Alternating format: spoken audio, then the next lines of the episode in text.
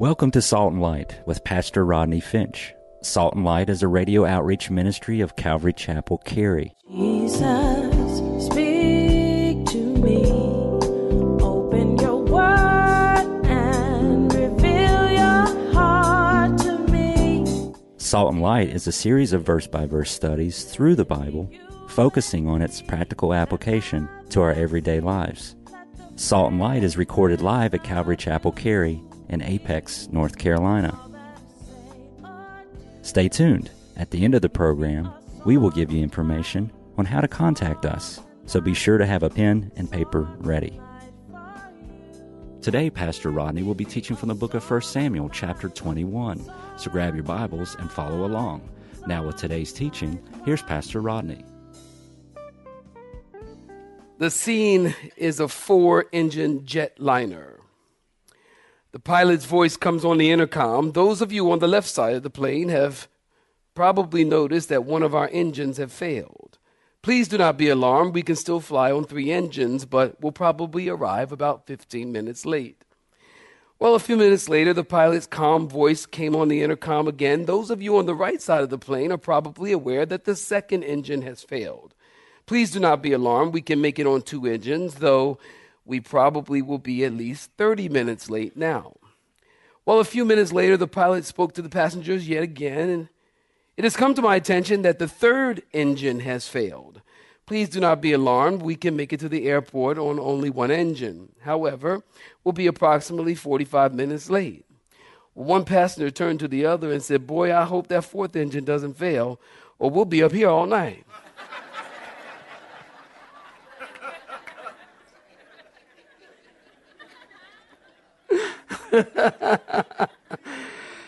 if you've been with us, you know, in Samuel, if you've been with us actually, particularly since Samuel chapter 16, you know that David has been flying high on secure circumstances. Y'all like that? Flying high on secure. I've been doing this a minute, y'all. I know how to weave it in. Flying high on secure circumstances. Oh, whatever. Okay as God called him to be king. You know that. And David stepped onto the battlefield and he killed Goliath. And he energized the army of Israel. And so Israel loved David, and Saul loved David at that time. The women liked David, so much so that they wrote a song about him. They said, Saul has killed his thousands, and David is ten thousands. Now, you know the story. Saul was jealous of David because Saul knew the hand of God was on David. In chapters 18 through 21, David begins to go through a period of what I like to call prep work, prep work by God. As God always prepares a vessel that he's going to use. God snatched all the earthly securities and human crutches away from David. God is stripping everything away, not because David sinned, but because God wants David to lean on him. Remember, David is king, but not the king that he's anointed to be. So God begins to take away all the human crutches. Were you with me last week? He lost his position in the king's army. He lost his wife. He lost his mentor, longtime counselor, Samuel. He lost his best friend, Jonathan. And tonight we're going to see he loses his self respect. Whenever God is going to use a man, listen to me. Whenever God is going to use a man, he first prepares that man. God took Moses, you know, to the backside of the desert. God took John the Baptist to the wilderness. John the disciple, God took him alone to the island of Patmos. He took Daniel to Babylon. And here he brings David to the place of sanctified loneliness. Were you here not last week, but the week before that? We talked about sanctified loneliness. And, and if you missed that teaching, you might even want to go um, to our website. I, I, wrote a, I wrote a blog about sanctified loneliness. God will oftentimes pull us aside, pull you to a place. Are y'all listening?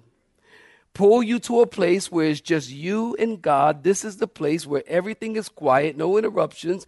This is a place that no man can go with you. No pastor can go with you. No church counselor can go with you. No friends can go with you. Every position, every comfort is taken away, so there's no interference, no opposition with the voice of God. And anything in competition with God's voice has to be silenced so he can speak. And remember, all David is going through and all that David's experiencing is David's path to the throne. Well, chapter 19, I want you to look at verse 9. Just go with me to chapter 19 really quickly and look at verse 9. Chapter 19, verse 9 tells us a distressing spirit from the Lord came upon Saul. And out of nowhere, Saul throws a javelin at David, which was probably an indication that Saul didn't like him. Y'all say amen. I'd have a little indication if somebody threw a, uh, a javelin at me that they didn't particularly care for me. David escapes. He goes to Ramah. He tells Samuel all that happened. Chapter 20, David leaves Ramah and is on the run. Y'all come on, peruse with me. He leaves Ramah. He's on the run from Saul, and David can't figure out what he's done wrong to Saul. David's afraid to sit at dinner with Saul, fearing he might try and kill him. So Jonathan told David, I'll cover for you. And he found out to find out if his dad's trying to kill him. Look at verse 24 of chapter 20. David hid in the field, and he didn't come to dinner. Saul didn't say anything the first night, but verse 27, the next day at the dinner, David's seat was empty. You looking at verse 27? Saul said to Jonathan, Where's the son of Jesse? David. And Jonathan began to kind of hem haw. Uh, Dad, uh, he, uh, see, what had happened was he went asked for permission to go to his family's dinner because everybody was going to be there in Bethlehem and he hadn't seen his aunties in a while and he hadn't seen his uncles in a while and so he wanted to go to dinner. And and and Saul look at verse 30 he goes off on Jonathan because he knows that's not the truth. And he goes off on Jonathan and he says you son of a perverse woman. Now in English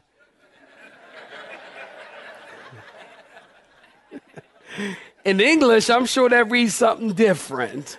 And we're gonna leave we're gonna leave that alone, okay?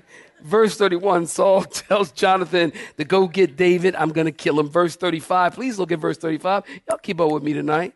Verse 35, Jonathan got up the next morning, went into the field with a boy. He shot three arrows, which was a sign to David to get out of here.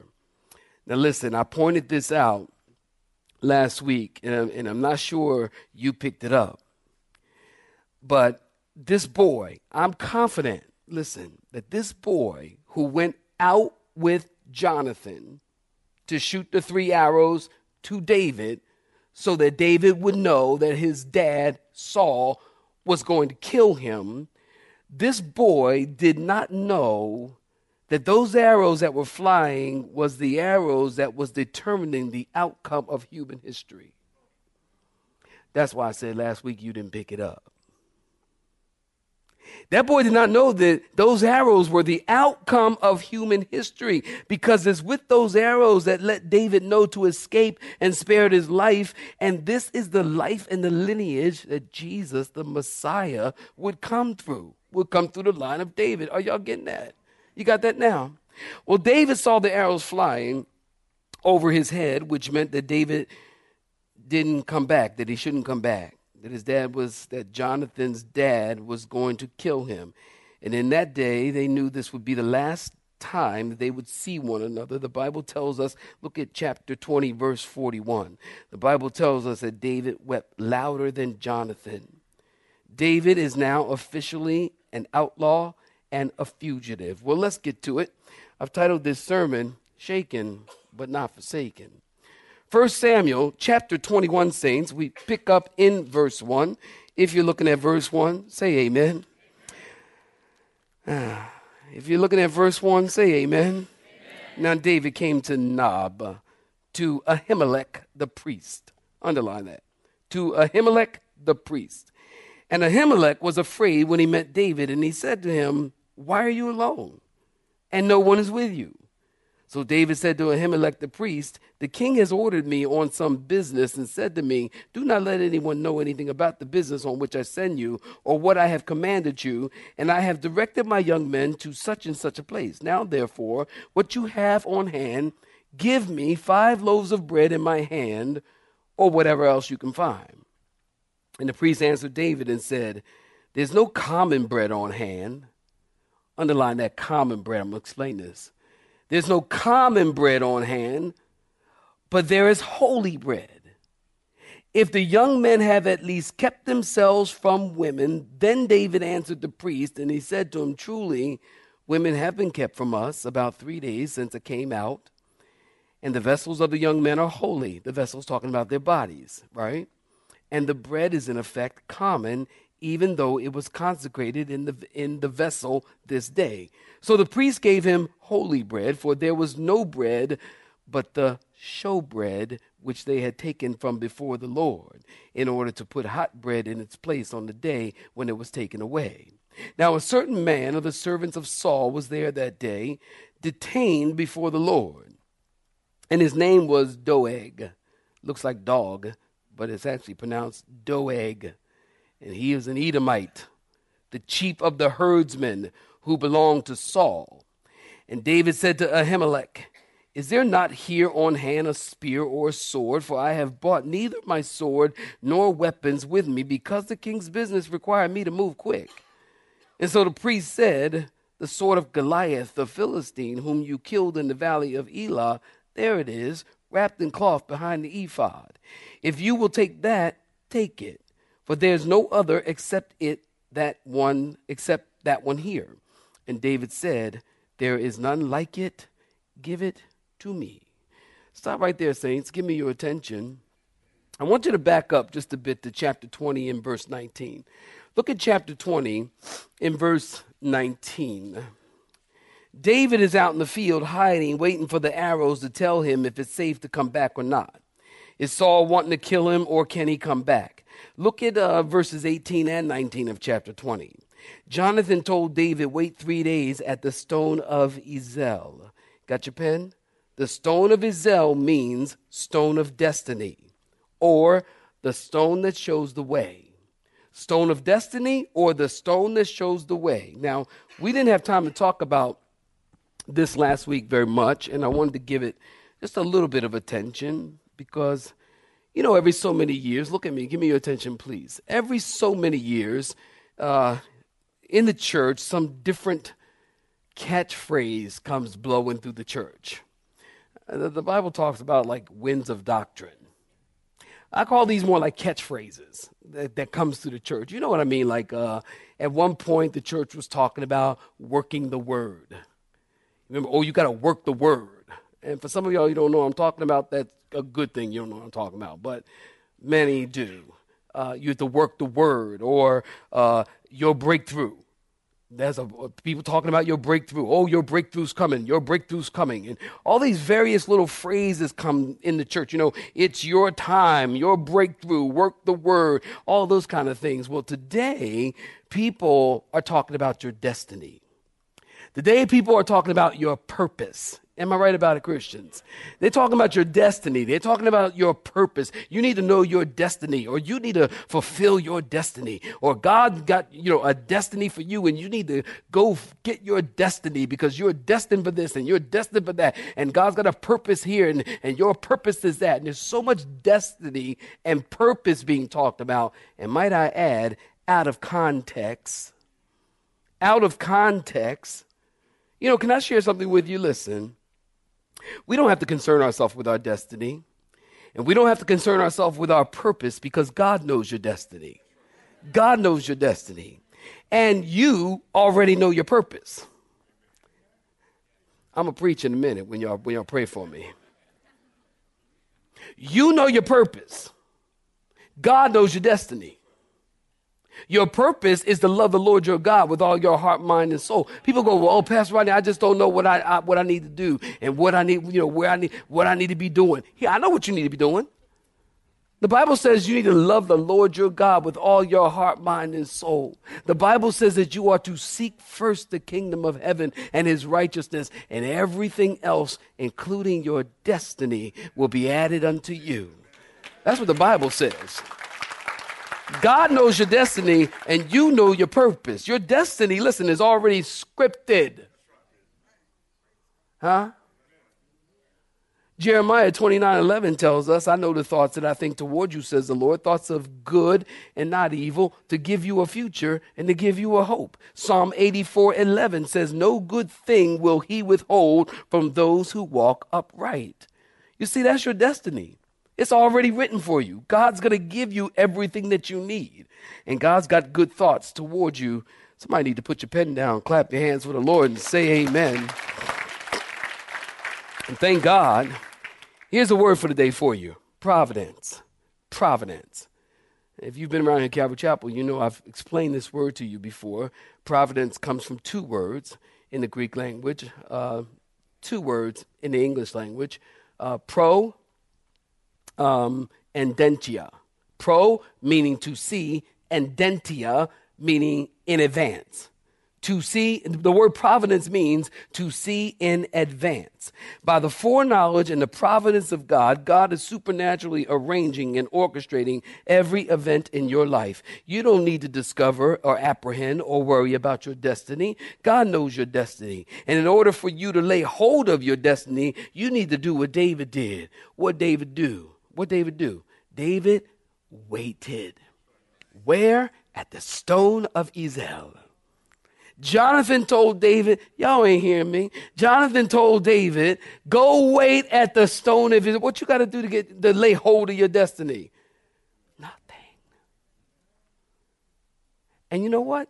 Doing nothing and waiting, that should be a spiritual gift. God is my living witness. Doing nothing and waiting should be a spiritual gift. My Christians at? It's hard. It's hard to do nothing. It is hard to just wait on God. The Bible says, wait on the Lord and be of good courage.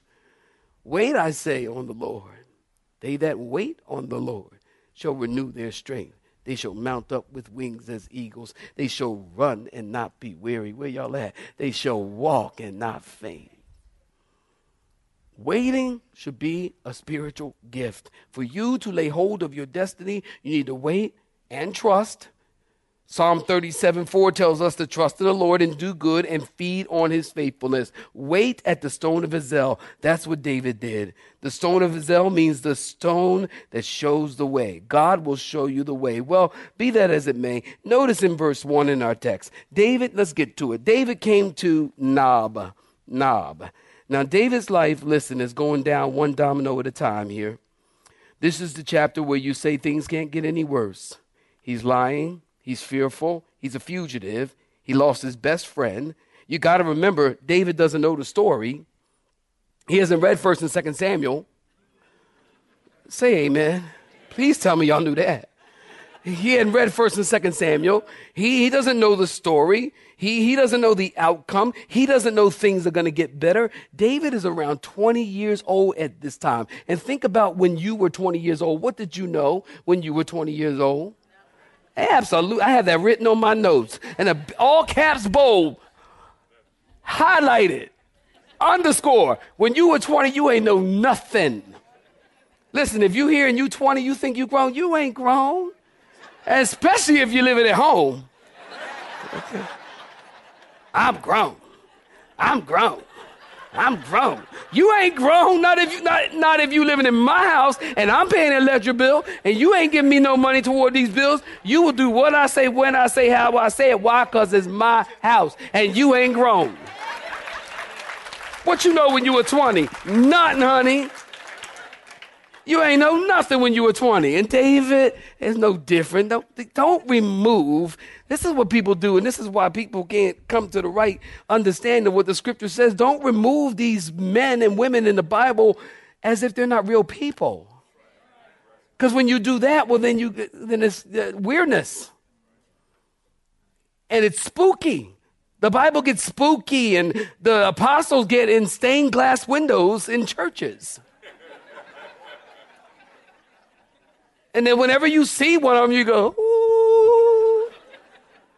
They're holy and I'm not. When you remove them from scripture, don't do that. Do yourself a favor. When you read the Bible, read it just like you're reading a novel from today.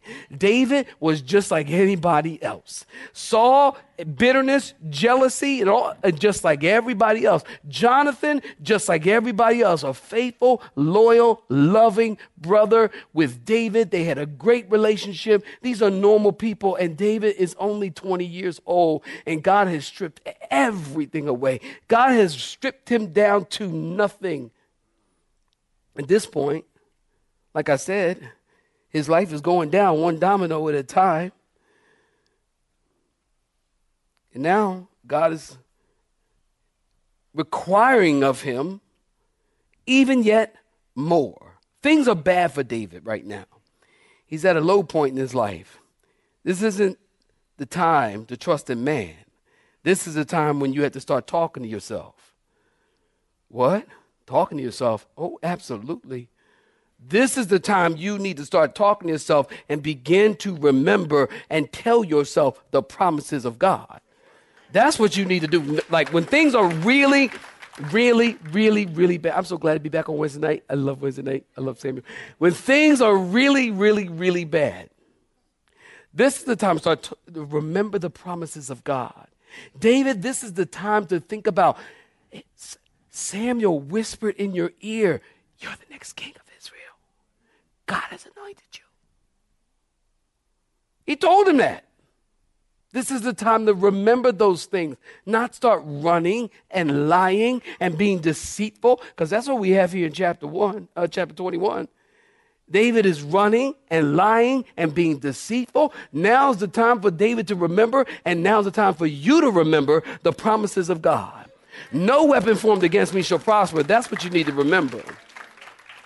No weapon formed against you shall prosper. All things work together for good to them that love God and to those who are called according to his purpose. Nothing shall separate me from the love of God. Lo, I am with you always, even until the end of the age, being confident of this very thing, that he who begun a good work in you shall complete it until the day of Jesus Christ. I've never seen the righteous forsaken, nor his seed begging bread. David, remember, God told you you're the next king. You got to start talking to yourself and remember what God has done when things get bad. Can two saints say amen? David does what many of us do when troubles come. We go seek counsel from the world, don't we? And sometimes uh, that counsel isn't very good. You go seek counsel from the world. Look at verse 1. David finds himself in Nob. Nob is about a mile and a half northeast of Jerusalem. If you've ever been with us to Israel, you kind of you can get a picture of that. A mile and a half northeast of Jerusalem. This is the city, listen, Nob is the city where the tabernacle was located in that day. Kirjath Jearim is the city where the Ark of the Covenant was located in that day. The Ark of the Covenant and the tabernacle were in two different places at that time. Of course, where the tabernacle is, you're going to find priests. There are about 86 priests living in Nob working at the tabernacle. One priest in particular is named Ahimelech. His name means my brother is king. Write that in your margin. My brother is king. The Bible tells us Ahimelech was afraid when he met David. Now get the scene. David shows up. Everybody knows David. He shows up looking weary and hungry and disheveled, and maybe his eyes are red from crying because he just left Jonathan and he knows he'll never see him again. David shows up. Ahimelech says, Why are you alone? He's thinking, Why would a prominent man like David be wandering around in villages by himself? And the Bible tells us he was afraid because he knew. Here's why. Listen, y'all listen. Here's why he was afraid. Because he knew he, Ahimelech, knew that if Saul is looking for David, David coming to the city of Nob is bringing drama to their city. Is bringing a problem to their city, and they don't need that. So he asks, Why are you alone? Why is no one with you? And did you note this? David makes up a story. Did y'all not pick that up? Look at verse 2. David said, I'm on a mission from the king and I can't tell anybody. Now, before we go any further, listen, one of the reasons why I love the Bible, one of the many reasons why I love the Bible, and one of the reasons why I know the Bible is inspired by God, why I know is because the Bible is the only book that tells the truth, the whole truth, and nothing but the truth, whether it's good truth or bad truth. Nobody. Listen, nobody writes a novel and tells you the bad stuff. You have been listening to Salt and Light, a radio outreach ministry of Pastor Rodney Finch and Calvary Chapel Cary, located in Apex, North Carolina. Join Pastor Rodney Monday through Friday at this same time. For information regarding service times, you can contact us at 1 800 293 0923. That's 1 800 293 0923. You may listen to today's broadcast in its entirety by visiting the Media Library on our website at cccary.org.